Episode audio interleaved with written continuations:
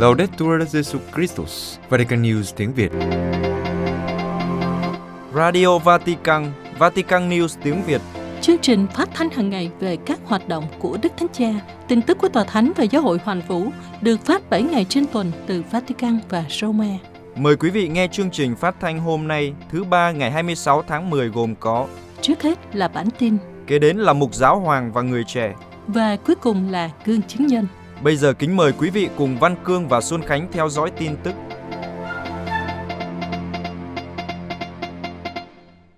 Đức Thánh Cha thông báo về chuyến viếng thăm Hy Lạp và đảo Ship. Vatican trả lời phỏng vấn của hãng tin Telam của Argentina và báo trực tuyến tiếng Tây Ban Nha Religion Digital được công bố hôm 22 tháng 10. Đức Thánh Cha đã thông báo về chuyến viếng thăm Hy Lạp và đảo Ship vào tuần đầu của tháng 12 tới đây. Trong cuộc phỏng vấn, Đức Thánh Cha nói đến những chuyến tông du mà Ngài dự định thực hiện trong tương lai. Ngài nói, tuần đầu tháng 12 tôi sẽ đi Hy Lạp và đảo Ship, và Ngài cho biết thêm rằng, Tòa Thánh vẫn đang làm việc về lịch trình cuối cùng của chuyến viếng thăm. Theo một giám mục người Hy Lạp, ý hướng của Đức Thánh Cha có thể bao gồm một chuyến thăm đảo Lesbos, nơi Ngài đã từng đến thăm vào năm 2016. Sau đó, Ngài đến một trại tị nạn và trở về Ý cùng với 12 người trong số họ. Đức Thánh Cha cũng khẳng định, hiện tại tôi nghĩ đến hai cuộc viếng thăm mà tôi chưa bắt đầu, đó là Congo và Hungary. Ngài không nói rõ đó là Cộng hòa Dân chủ Congo, Cộng hòa Congo hay cả hai quốc gia. Lần cuối cùng Đức Thánh Cha thăm châu Phi là chuyến viếng thăm Maurice, Madagascar và Mozambique. Đức Thánh Cha cũng bày tỏ mong ước thăm Papua New Guinea và Đông Timor, những nơi Ngài dự kiến viếng thăm vào năm 2020 nhưng phải hoãn lại do đại dịch. Ngài nói, tôi luôn nghĩ rằng chúng ta nhìn thế giới rõ ràng hơn từ những vùng ngoại biên và trong 7 năm qua với tư cách là giáo hoàng, tôi đã tận mắt chứng kiến điều đó. Nói về hội nghị thượng đỉnh G20 sẽ diễn ra tại Roma vào cuối tuần này, Đức Thánh Cha nói rằng nó phải xem xét nghiêm túc mối quan hệ giữa các nước chưa phát triển và các nước phát triển và nhìn nhận những bất cân xứng trên thế giới, ví dụ trong việc tiếp cận dịch vụ chăm sóc sức khỏe để vượt qua đại dịch tốt hơn. Ngài hy vọng rằng cuộc gặp gỡ có thể giúp giảm căng thẳng ở cấp độ toàn cầu trước sự leo thang của bạo lực chỉ kích động thêm bạo lực. Đức Thánh Cha cũng nhắc lại rằng chúng ta chỉ có thể vượt qua đại dịch cùng với nhau, do đó cần gọi rõ tên của những khó khăn mà nhân loại thời hậu đại dịch phải đối mặt. Đây cũng là nguyên tắc được áp dụng cho những thách đố do hội nghị về khí hậu COP26 tại Glasgow đặt ra. Kết thúc cuộc phỏng vấn, Đức Thánh Cha đã cảm ơn ngôi sao Messi đã tặng cho Ngài chiếc áo cầu thủ nhân dịp Thủ tướng Pháp yết kiến Đức Thánh Cha. Ngài cảm ơn sự đơn giản và cống hiến của Messi. Ngài nói, cảm ơn vì sự gần gũi, vì chứng tá và không đề cao bản thân. Đức Thánh Cha gặp một nhóm tù nhân. Vatican, hôm 22 tháng 10, tại nhà trọ Thánh Marta, Đức Thánh Cha đã tiếp một nhóm tù nhân. Ngài nói với họ, chúng ta có thể sai lầm nhưng không được ở lại trong sự sai lầm. Một nhóm tù nhân và cựu tù nhân đang thụ án hoặc đã thụ án tại cơ sở của cha Benji ở Vasto, tỉnh Chieti và ở Tamuli, nước Ý đã gặp Đức Thánh Cha, người luôn lắng nghe và đồng hành bằng nụ cười và lời nói, khuyến khích tin tưởng vào lòng thương xót của Thiên Chúa, vào sự giúp đỡ của người khác, không lên án về những lỗi lầm họ đã gây ra. Đức Thánh Cha chọn lắng nghe tiếng nói của họ và cảm ơn họ về chứng tá đã trình bày, thường là khó khăn và mệt mỏi. Trong một đoạn video gửi đến những tù nhân không có mặt, Ngài nhắc rằng điều quan trọng là phải tự bước đi hoặc thậm chí nhờ ai đó nắm tay và gõ cửa ngay cả khi bạn bị lạc và không biết đi đâu. Chính Chúa là người cho bạn cơ hội và giúp bạn bước tới. Đức Thánh Cha nhấn mạnh rằng tất cả chúng ta đều mắc sai lầm trong cuộc sống, nhưng điều quan trọng là không ở lại trong sự sai lầm. Đức Thánh Cha trích dẫn một trong những bài hát của những người lính miền núi cao, mời gọi chúng ta đừng nằm lì trên mặt đất khi bị ngã xuống. Và Ngài cũng lưu ý rằng việc đứng dậy cũng phải nhờ người giúp đứng dậy, nên đừng bao giờ coi thường những người đã vấp ngã. Ngài nói, nhiều khi trong cuộc đời, chúng ta tìm thấy một bàn tay giúp chúng ta đứng dậy. Chúng ta cũng phải làm điều đó với người khác, bằng kinh nghiệm mình có, hãy làm điều đó với người khác. Trước khi kết thúc cuộc gặp gỡ, Đức Thánh Cha mời gọi các tù nhân sử dụng những gì chúng ta đã trải qua để tạo ra những điều tốt đẹp thực sự. Tôi cầu chúc rằng kinh nghiệm của các bạn sẽ có kết quả. Nó giống như hạt giống, được gieo và sau đó lớn lên phát triển. Cầu mong nó giống như một căn bệnh tốt, lây lan. Một trải nghiệm dễ lây lan. và chớ gì nó có thể giải phóng, có thể mở ra cánh cửa cho rất nhiều người cần phải sống với trải nghiệm mà các bạn đã sống. Đức Thánh Cha chào đoàn hành hương đại kết từ Đức. Vatican, sáng 25 tháng 10, Đức Thánh Cha đã tiếp các tham dự viên đoàn hành hương đại kết từ Đức đến Roma. Ngài mời gọi họ biết lắng nghe tiếng Chúa trong cuộc đời của họ và lắng nghe nhau trong tiến trình đại kết. Đoàn hành hương được hướng dẫn bởi giám mục tin lành phúc âm Frederick Kramer. Khẩu hiệu của cuộc hành hương là tất cả cùng nhau sẽ tốt hơn. Phái đoàn đã chào Đức Thánh Cha bằng một bài hát cộng đồng. Dựa vào việc này, Đức Thánh Cha nhận xét. Ca hát giúp kết nối. Trong dàn đồng ca không ai đứng lẻ loi. Điều quan trọng là lắng nghe nhau. Tôi hy vọng giáo hội có khả năng lắng nghe này. Chúng ta đang học lại điều này trong tiến trình thượng hội đồng. Đức Thánh Cha cũng đưa ra lời mời gọi Hãy lắng nghe giai điệu của Chúa trong cuộc đời anh chị em, điều mà Chúa đã sáng tạo trong cuộc đời anh chị em. Hãy mở rộng không chỉ đôi tai mà cả trái tim của anh chị em. Ai hát với trái tim rộng mở, dù có lẽ họ không nhận ra, thì đã chạm đến mầu nhiệm của Thiên Chúa. Mầu nhiệm này là tình yêu, tình yêu tìm thấy âm thanh huy hoàng, trọn vẹn và độc nhất của nó trong Chúa Giêsu Kitô. Hãy luôn lắng nghe giai điệu của Chúa trong cuộc đời anh chị em. Như vậy, một bài hát được hình thành từ nhiều giọng hát, ngay cả đại kết cũng vậy, ở Đức và ở nhiều nơi khác trên thế giới. Đức Thánh Cha kết thúc với lời chúc lành, xin Chúa ban phúc lành cho những người tham dự cuộc hành hương và bảo vệ họ và gia đình của họ. Ngài xin họ đừng quên cầu nguyện cho Ngài.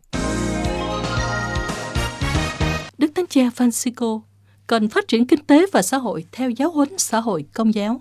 Vatican trong bài nói chuyện dành cho các tham dự viên của hội nghị quốc tế của tổ chức Centesimus Annus Pro Pontifice tại sảnh Clementina trong dinh tông tòa hôm 23 tháng 10 vừa qua, Đức Thánh Cha khẳng định rằng phát triển một xã hội công bằng và bình đẳng hơn và bảo vệ tự do và nhân phẩm là trọng tâm của sứ vụ thực hành giáo huấn xã hội của giáo hội. Hội nghị quốc tế của tổ chức Centesimus Annus Pro Pontifice diễn ra trong hai ngày 21 và 22 tháng 10 với chủ đề Liên đới, hợp tác và trách nhiệm, thuốc giải chống lại những bất công, bất bình đẳng và sự loại trừ nói với các thành viên của tổ chức gồm các nhà khoa học kinh tế, các bộ trưởng Hồng Y và giám mục. Trước hết, Đức Thánh Cha đánh giá cao hoạt động của tổ chức, đồng thời lưu ý rằng phản ứng đối với bất công và khai thác trên thế giới không chỉ là lên án nhưng còn phải tích cực cổ vũ điều thiện. Đức Thánh Cha nói, sự dấn thân của tổ chức trong việc học hỏi và nghiên cứu về các mô hình phát triển kinh tế và xã hội mới được truyền cảm hứng từ giáo huấn xã hội công giáo, rất quan trọng và cần thiết trên mảnh đất bị ô nhiễm bởi sự áp đảo của tài chính, cần gieo nhiều hạt giống nhỏ để có thể nảy mầm trong một nền kinh tế công bằng, đem lại ích lợi, nhân đạo và đặt con người ở trung tâm. Đề cập đến các khái niệm về liên đới, hợp tác và trách nhiệm, trọng tâm của hội nghị, Đức Thánh Cha giải thích đó là ba trụ cột trong giáo huấn xã hội của giáo hội. Giáo huấn xã hội của giáo hội dựa trên sự tương tác giữa con người và hướng đến công ích, trái ngược với cả mô hình chủ nghĩa cá nhân và chủ nghĩa tập thể. Giáo huấn này được đặt nền tảng nơi thế giới của Thiên Chúa và tìm cách thúc đẩy sự phát triển toàn diện của con người dựa trên đức tin của chúng ta vào Chúa, đấng đã trở thành người. Vì lý do này, giáo huấn phải được thực hành, tôn trọng và phát triển vì nó là một kho tàng truyền thống của giáo hội. Đức Thánh Cha nói thêm rằng, ba khái niệm trung tâm của các cuộc thảo luận gợi đến mầu nhiệm hiệp thông của Thiên Chúa Ba Ngôi, mời gọi chúng ta mở lòng quảng đại với người khác qua sự cộng tác và dấn thân với họ. Ngài khuyến khích các tham dự viên khi quảng bá những giá trị và cách sống này, chúng ta thường thấy mình đang đi ngược dòng. Nhưng chúng ta hãy luôn nhớ rằng chúng ta không đơn độc. Chúa đã đến gần chúng ta. Là ký tơ hữu, chúng ta được kêu gọi làm việc với tất cả những ai đang dấn thân vì công ích. Tất cả chúng ta có thể là anh chị em của tất cả, và vì vậy chúng ta có thể và phải suy nghĩ và làm việc như tất cả anh chị em. Theo Đức Thánh Cha, mặc dù giấc mơ về một thế giới công bằng và bình đẳng hơn dường như không thể đạt được, nhưng chúng ta tin rằng đó là một giấc mơ có thể thành hiện thực vì đó là giấc mơ của Thiên Chúa Ba Ngôi. Caritas Nigeria, tổ chức bác ái hoạt động trong nhiều lĩnh vực. Abuja, vào cuối tuần qua, nhân dịp Caritas Nigeria kỷ niệm 10 năm thiết lập, Đức Tổng giám mục Augustin Akubeje, Chủ tịch Hội đồng Giám mục Nigeria, đã chủ sự thánh lễ tạ ơn, bày tỏ sự hài lòng và biết ơn về những hoạt động của tổ chức bác ái cho giáo hội và xã hội. Thánh lễ tạ ơn được cử hành tại Văn phòng Công giáo Nigeria. Trong bài giảng, Trước hết, Đức Tổng giám mục Augustine nói đến hoạt động bác ái của Caritas. Đầu tiên là giúp đỡ người nghèo trong vùng đất. Trong 10 năm qua, qua các hoạt động, tổ chức đã chạm đến nhiều mảnh đời đau khổ và bị bỏ rơi. Ngoài hoạt động bác ái, Caritas Nigeria còn có đóng góp khác cho xã hội như trong lĩnh vực chính trị. Trong cuộc tổng tuyển cử năm 2019, Chính Caritas đã giám sát các buổi bầu cử trên toàn quốc. Đức Tổng giám mục nhận xét rằng hoạt động này của Caritas phản ánh thực tế và sự khéo léo của tổ chức. Ngoài ra, trong các cuộc xung đột, chính Caritas đã cũng can thiệp và xây dựng hòa bình. Caritas Nigeria đã tích cực tham gia vào việc vận động an ninh lương thực, xóa đói giảm nghèo và chăm sóc sức khỏe. Đức Tổng giám mục nhấn mạnh, Caritas Nigeria đã trở thành một cơ quan của giáo hội trong việc hỗ trợ những người dễ bị tổn thương và người nghèo. Theo lời mời gọi của Đức Thánh Cha, Caritas luôn đi đầu trong việc bảo vệ môi trường, kêu gọi mọi người tôn trọng trái đất, ngôi nhà chung của tất cả.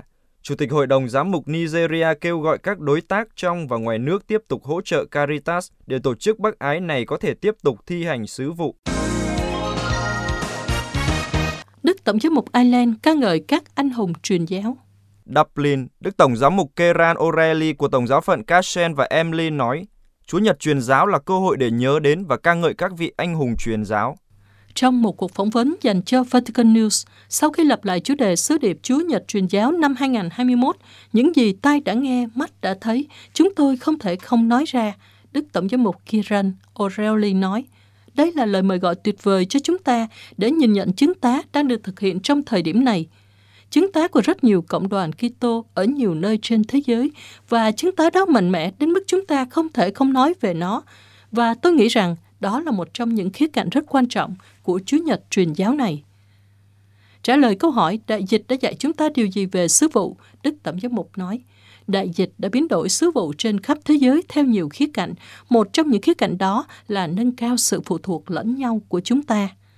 Theo Đức Tổng giám mục, điều quan trọng là phải dấn thân loan báo tin mừng cho mọi người nhiều hơn nữa trong nhiều lĩnh vực như chăm sóc người bệnh, đảm bảo vaccine được phân phối công bằng, giải quyết các hậu quả kinh tế do đại dịch, đặc biệt ở các quốc gia nghèo.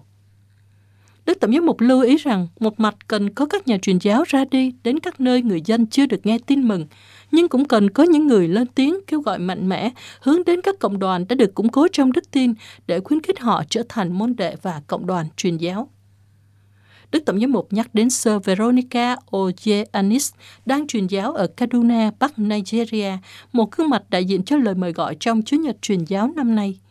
Sơ Veronica đang đứng đầu hội đồng phụ nữ liên tôn, quy tụ hàng ngàn phụ nữ Kitô giáo và Hồi giáo, cùng nhau làm việc, chung sống hòa bình và nỗ lực phá vỡ vòng luẩn quẩn của bạo lực và bất khoan dung tôn giáo.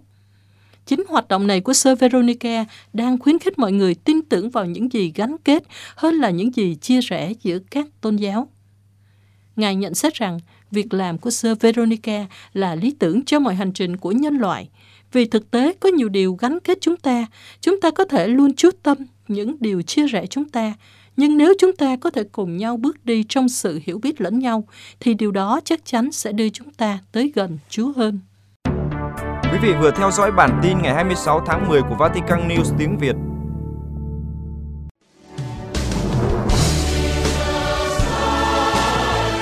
Vatican News tiếng Việt. Chuyên mục Giáo hoàng và người trẻ.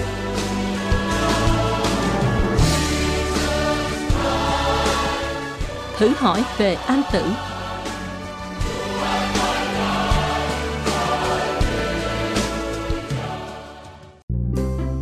Xin chào, chào mừng các bạn quay trở lại với chương trình Giáo hoàng và người trẻ và như thường lệ với người dẫn là mình, Jen Kabul và Trung Hưng.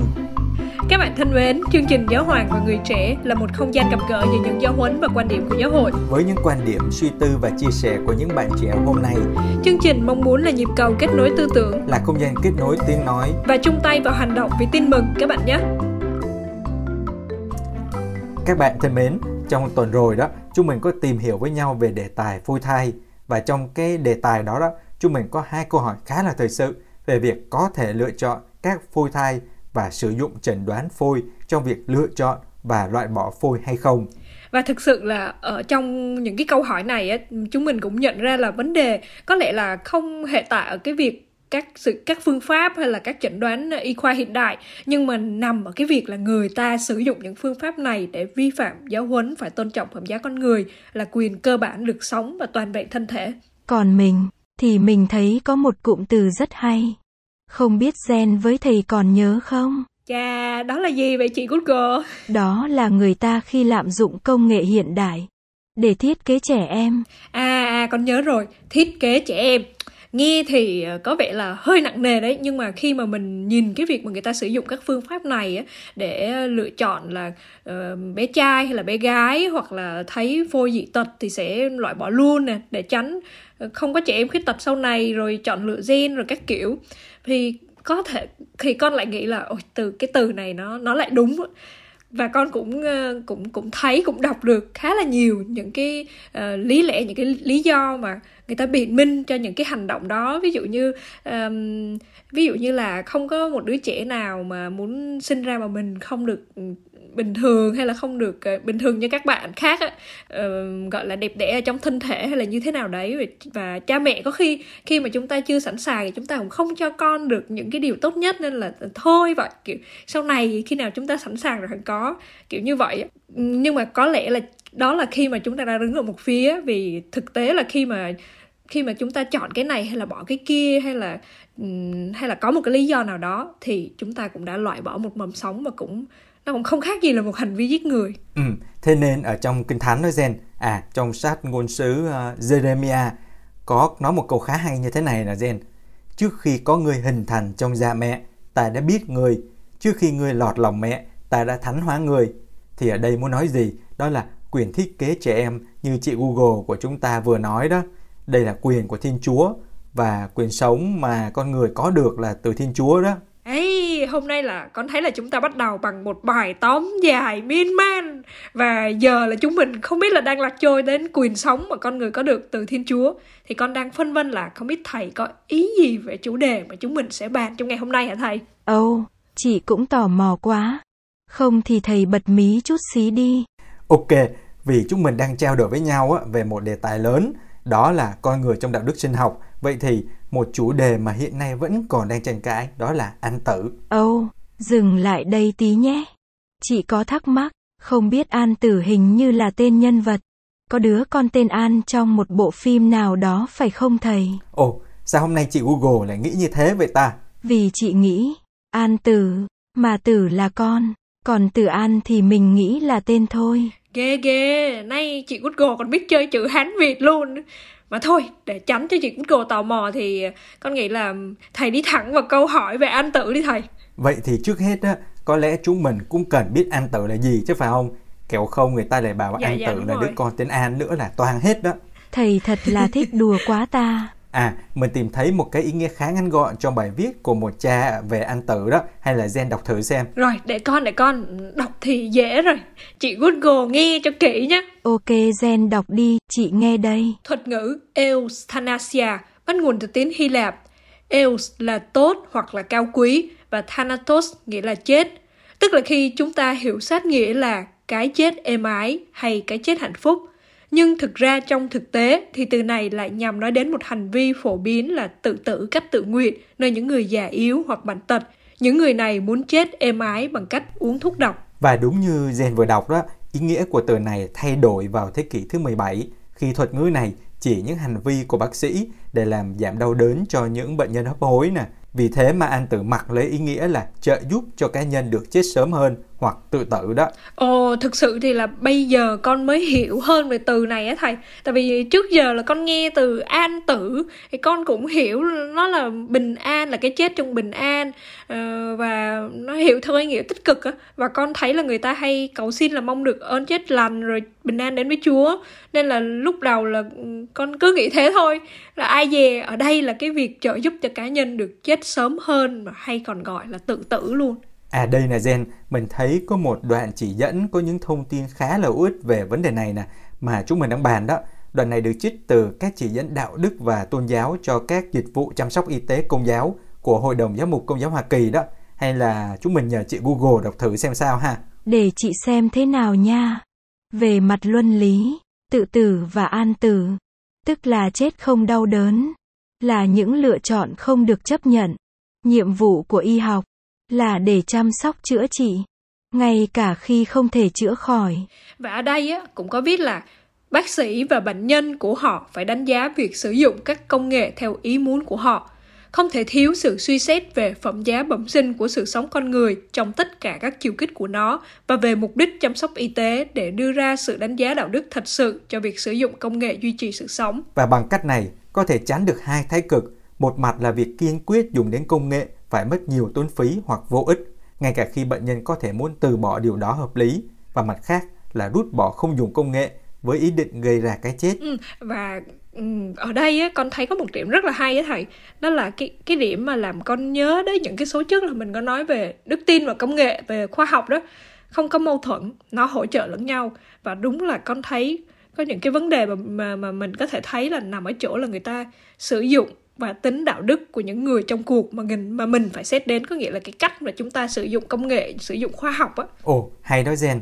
Những chia sẻ của gen vừa rồi đó, mình thấy sẽ là điểm mở đầu cho số tiếp theo của chúng mình. Và bây giờ mình nghĩ mình sẽ bật mí một chút nhé. Câu hỏi mà chúng mình trong số tiếp theo đó sẽ đề cập về mặt luân lý có cho phép ăn tử không? Mình hy vọng là sẽ cho bạn trẻ nhiều chất liệu để suy tư về ăn tử. Ồ, oh, vậy là con sẽ gặp lại thầy trong số tiếp theo với chủ đề tiếp tục là chủ đề ăn tử nhé. Và cũng hẹn gặp lại các bạn trong số tiếp theo nhé. Các bạn thân mến, chương trình Giáo Hoàng và Người Trẻ muốn là nhịp cầu kết nối tiếng nói của Đức Thánh Cha và quan điểm của giáo hội với các bạn. Và các bạn có thể cộng tác bằng cách gửi những câu hỏi hay là những thắc mắc tranh trở hay ý tưởng cách thức sáng tạo và mới mẻ cho chương trình của chúng mình qua địa chỉ email giáo hoàng và người trẻ a gmail.com hay nhắn tin cho chúng mình qua trang Facebook Vatican News tiếng Việt hoặc để lại các dòng comments trên YouTube nhé. Hẹn gặp lại các bạn vào thứ ba tuần tới. Xin, Xin chào và, và hẹn gặp lại. lại.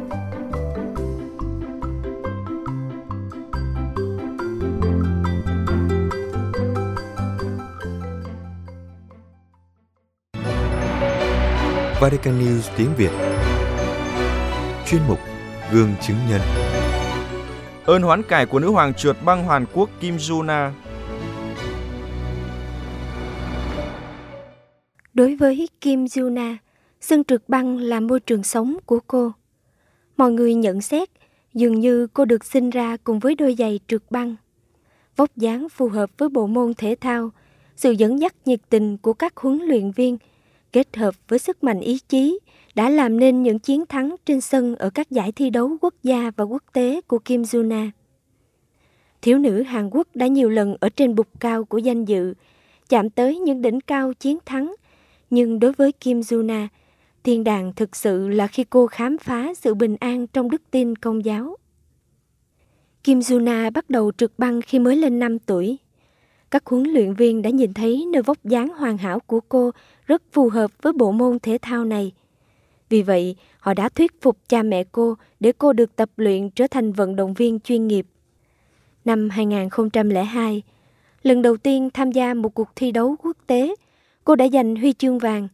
Ngay sau đó, khi tròn 12 tuổi, Kim Juna đã trở thành vận động viên trượt băng nghệ thuật trẻ nhất giành chức vô địch Hàn Quốc. Từ lúc đó, cuộc sống của cô trở thành một vòng xoáy của những chuyến du lịch tập luyện và tranh tài. Trong những lần đi thi đó, thường xuyên cô giành chiến thắng, nhận được nhiều huy chương vàng. Cô trở thành thần tượng cho các thiếu nữ khác. Kim Juna ngày càng nổi tiếng trong làng thể thao thế giới nói chung và Hàn Quốc nói riêng. Mọi thứ chạm vào cô đều trở thành vàng. Các công ty lớn tìm mọi cách để mời cô làm người mẫu quảng cáo cho mặt hàng của họ. Tất cả tin rằng sự hiện diện của cô bảo đảm cho sự thành công đem lại lợi nhuận cho công ty. Tuy nhiên, vào thời điểm thành công rực rỡ đó, Kim Juna lại cảm thấy lạc lõng, cô đơn. Cô phải thường xuyên di chuyển trên máy bay và lưu lại khách sạn một mình. Năm 2007, ở giải vô địch trượt băng nghệ thuật thế giới, khán giả chứng kiến trước khi vào sân thi đấu, nữ hoàng trượt băng đã làm dấu thánh giá. Mọi người còn thấy cô đeo nơi cổ mình một hình đức mẹ. Sau này cô tiết lộ đây là món quà của một nữ tu. Trong lần thi đấu đó, do bị chấn thương, cô không thể thi đấu tốt và giành chiến thắng như những lần trước. Cô chia sẻ, lần đó cô đã cầu nguyện rất nhiều và Đức Mẹ đã giúp cô hoàn thành cuộc thi và đứng vị trí thứ ba. Một năm sau đó, Kim Juna và mẹ cô đã lãnh bí tích rửa tội, gia nhập đạo công giáo. Juna cho biết, cô học yêu Chúa từ bác sĩ, một người có đời sống đạo đức tốt và từ các nữ tu đã chăm sóc cho cô khi cô điều trị trong bệnh viện. Từ những người này, Kim Juna đã tìm được sự bình yên điều cô đang cần. Từ lúc đó, ngày qua ngày, Kim Juna ngày càng cảm nhận tình yêu Chúa và học yêu Chúa. Cô đã quyết định học giáo lý công giáo với mong muốn trở thành Kitô hữu. Cô đã lãnh bí tích rửa tội và tiếp tục sự nghiệp thể thao, nhưng trong tinh thần mới, tinh thần Kitô giáo. Tinh thần Kitô giáo được nữ hoàng trượt băng nghệ thuật thể hiện trong mỗi trận đấu, qua việc thể hiện nét đẹp của môn thể thao theo đúng nghĩa của nó. Nghĩa là chiến thắng bằng nỗ lực tập luyện và say mê nghệ thuật, không chiến thắng bằng những thủ thuật làm tổn hại đến sự trong sáng của thể thao, làm mất niềm tin nơi khán giả. Vinh quang trong chiến thắng không phải là đích đến cuối cùng, nhưng là một sự khích lệ để tiếp tục tiến bước với sự thanh thản và bình an, là nguồn cảm hứng cho những người trẻ khác, giúp cho họ không bỏ cuộc trong những thất bại trong mọi lĩnh vực. Ngày 9 tháng 2 năm 2018, Kim Juna được vinh dự thắp sáng ngọn đúc Olympic tại Thế vận hội Bình Nhưỡng. Ban tổ chức quyết định dành cho cô vinh dự này vì muốn ghi nhận sự nghiệp mà cô đã đạt được trong những lần vô địch thế giới và huy chương vàng tại Thế vận hội Vancouver năm 2010. Năm nay, ở tuổi 30, Kim Juna đã tạm dừng các giải thi đấu lớn, nhưng không ngưng các hoạt động khác. Các hoạt động xã hội đem lại phúc lợi cho người khác. Thực tế, trong nhiều năm qua, nữ vận động viên đã cộng tác với nhiều tổ chức bác ái và các hội dòng để biến các dự án ở các khu vực nghèo trên thế giới thành hiện thực. Cô quan tâm đặc biệt đến hoàn cảnh của các trẻ em nghèo bị bỏ rơi. Vì vậy, cô đã thúc đẩy việc thành lập các trường học và hợp tác chặt chẽ với UNICEF để hỗ trợ các trẻ em. Và tất nhiên, nữ hoàng trượt băng vẫn tiếp tục bảo vệ và sống đức tin công giáo, điều đã làm cho cuộc đời cô thay đổi mãi mãi.